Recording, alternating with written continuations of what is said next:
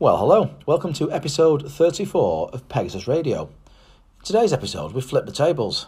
We give some advice to employers or those looking to recruit people. So, today's subject is 10 reasons why you are struggling to hire the right people. Okay, let's dive in.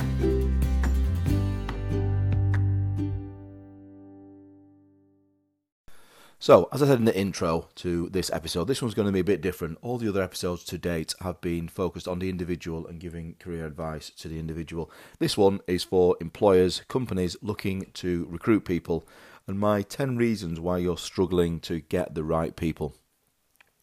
Now, you may be thinking this is an interesting time to post this episode, Paul. Obviously, we've got the festive period approaching.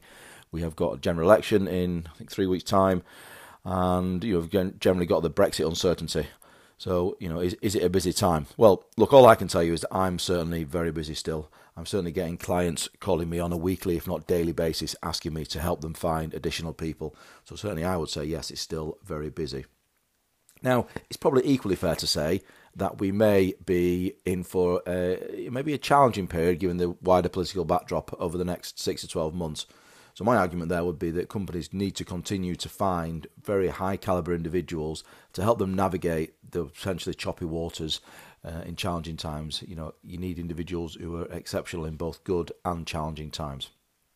Now, having said all of that, these 10 points I'm going to give you, or reasons I'm going to give you, are actually fairly timeless and are applicable in any market condition. It's all about making sure you've got your, I guess, ducks in a line to ensure that you've got the best strategy going forward to recruit the best people. So, let me crack on with the 10 reasons.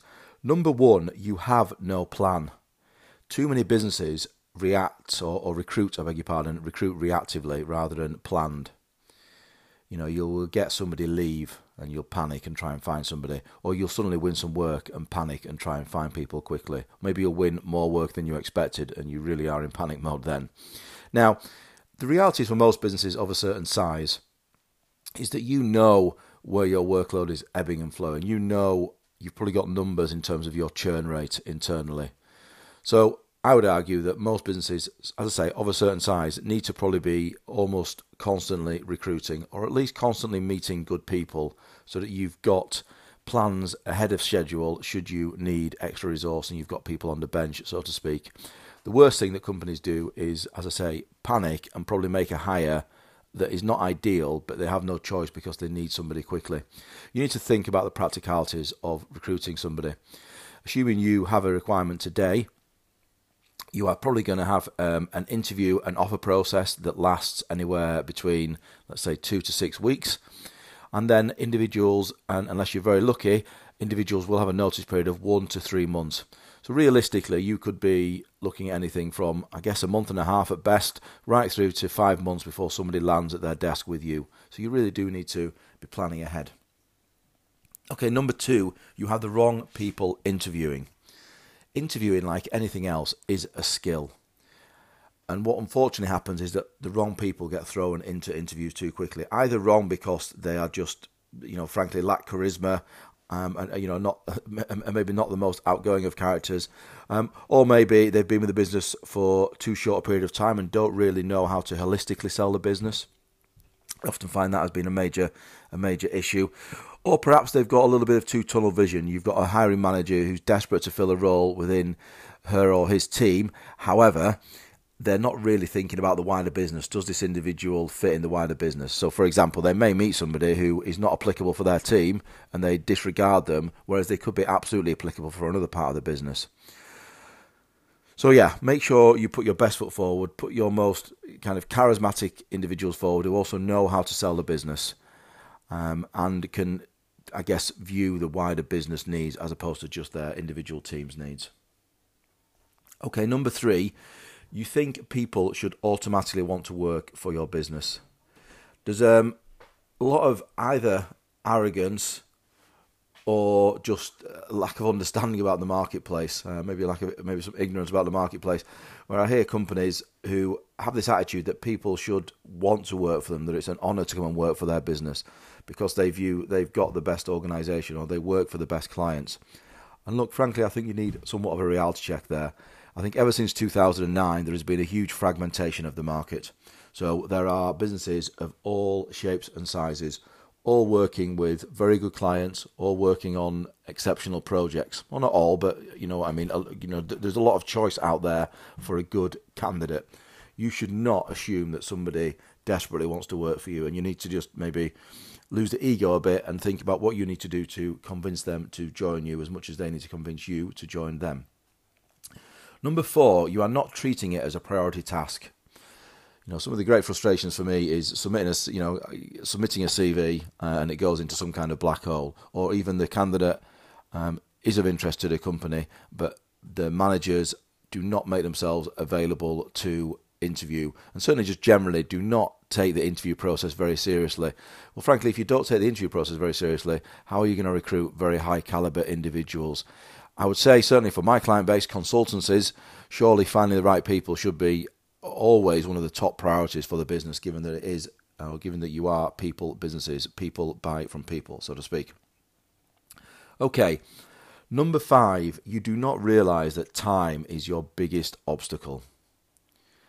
If any client is to ask me what's the one thing that they can improve to improve their hit rate of getting successful hires, I would say reduce the time scale. So, in an ideal world, always my advice to clients is from me submitting a CV to you to you going through stage one, two of interviews and getting to at least verbal offer should be a three week period. Now, of course, that time expands if we're dealing with very senior individuals, maybe individuals at executive level, but almost any other level, I would argue, should be done within a three week window. If you can imagine a scenario where I submit a CV to your company. You take a week to respond. When you eventually do respond, you do decide to see them, but you uh, you give me uh, you know dates two to three weeks in in advance. In the meantime, another client will have reviewed the CV the day I sent it. They will have got the person in for a first and second interview, and be offering by the time you've not even met that candidate for a first interview. Time is a huge killer of the process. You need to improve your timescales. Okay, number six, you are being incredibly inflexible. So somebody um, agrees to, or you agree to interview a candidate, but you give, let's say, you give the recruiter a couple of time slots, maybe I don't know, one p.m. one p.m. on a Wednesday and three p.m. on a Thursday. Look, dependent on their level and dependent on the role they specifically do, sometimes it's very difficult for individuals to get out of the office at, at those times. They've either got a, an overbearing manager or simply their role is very office based, and eyebrows will be raised as to a reason for them to leave through the middle of the day. So you need to be more flexible. You need to offer people slots at the beginning or the end of the day to ensure that you can make their their lives quite easy as well. It shouldn't be about them bending over backwards for you. It should be equally about you doing your best to attract the right people and making it making it easy for them to come and see you. Okay, number seven, you want all the boxes ticking. Now, of course, you want the right individuals. I entirely get that. But if you have, figuratively, 10 boxes that need ticking, do you really need all 10 boxes ticking? Or can you have seven or eight boxes ticked and work with the individual on the other ones? If their fundamentals are right and you know you can work with them, then don't be insistent that you have to tick all 10 boxes. If you're looking for perfection in this market, that may be a challenge. And certainly, even if you perceive that you get perfection, you still may not get the right individual. Fundamentally, sometimes if you have the individual with the right um, fundamental skills and character, then those extra additional skills can be taught. Okay, number eight, your salary bands are stuck in 2015. I presume that doesn't need much explanation. If you need an up to date salary guide for both the PM consultancy or QS consultancy market, please do reach out to me. But you need to be realistic. People will want to maintain market rate, and you know, even if you have a good proposition, if your if your numbers are way off the rest of the market, then it will cause you some issues. Number nine, you are confused who is interviewing who. Now, I would say in the in today's world, it's a two-way street when recruiting people. And certainly the worst thing you can do is to have a very old school interview process you know, I still hear some horror stories where you will get a very experienced individual going into an interview and somebody will sit there grilling them, asking them almost kind of graduate trainee level questions, really basic fundamental questions about their profession, which frankly is insulting, if nothing else. Or they will just grill the individual, grill, grill, grill, and not really give the individual a word in edgeways, and you know, just generally uh, have almost a very draconian interview practice. The reality is nowadays I always say to my clients, look, you've got to sell the opportunity to them as much as they've got to sell themselves to you. You need to wake up if you've got a very old fashioned, rigid recruitment and interview process. Okay, number 10. I'm sure you probably thought I would get to this one eventually, but it's a very true one. You, you you've got a very poor supply chain. Now, the reality is, and this is probably more of an issue with larger consultancies, I would say, than, than smaller ones, but, but it's applicable to smaller ones as well. What often happens is consultancies or businesses full stop will will go out to market to quite a number of recruitment consultancies. They will have a preferred suppliers list, a PSL, as it's called in the game. Um, and what you will do is they will try and drive down the percentage fees they they pay to all recruitment consultants, and they'll have a very arm's length approach whereby you can't interact as a recruiter. You can't interact with the line managers. You can't really get to understand the culture of the business. You have to just stick a, a job, uh, sorry, stick a candidate's application into a portal and wait for somebody to come back to you. Now, if you think about it from the perspective of the recruiter working for you, so if you take me as an example, if I'm being told that I've got to go to a portal, find a vacancy that I know another, I don't know, 10 to 15 recruitment consultancies will also be working that I know I can't have any communication with the line manager to really get to grips with the role and what exactly you're looking for. Well, how enthused do you think I'm going to be to try and work my socks off for you to find the right candidate? Would you be? I would hope not.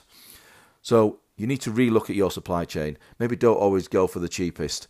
You know, certainly, I, I, I don't think, for example, the fees I charge are, are excessive. They're certainly not the cheapest either, though. You know, I think I, pay, I charge a fair rate for the for the service that I provide.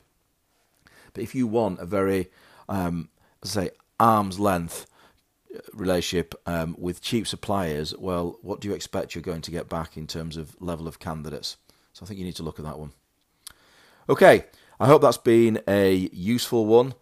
As I say, I may do more of these. Obviously, this is the first one, uh, different different slants. As I say, all the others are orientated towards the individual. This is certainly the first orientated towards companies looking for people. Um, if you like this, then I can certainly go into much more deeper dive over these 10 issues and, and others about how to recruit people successfully.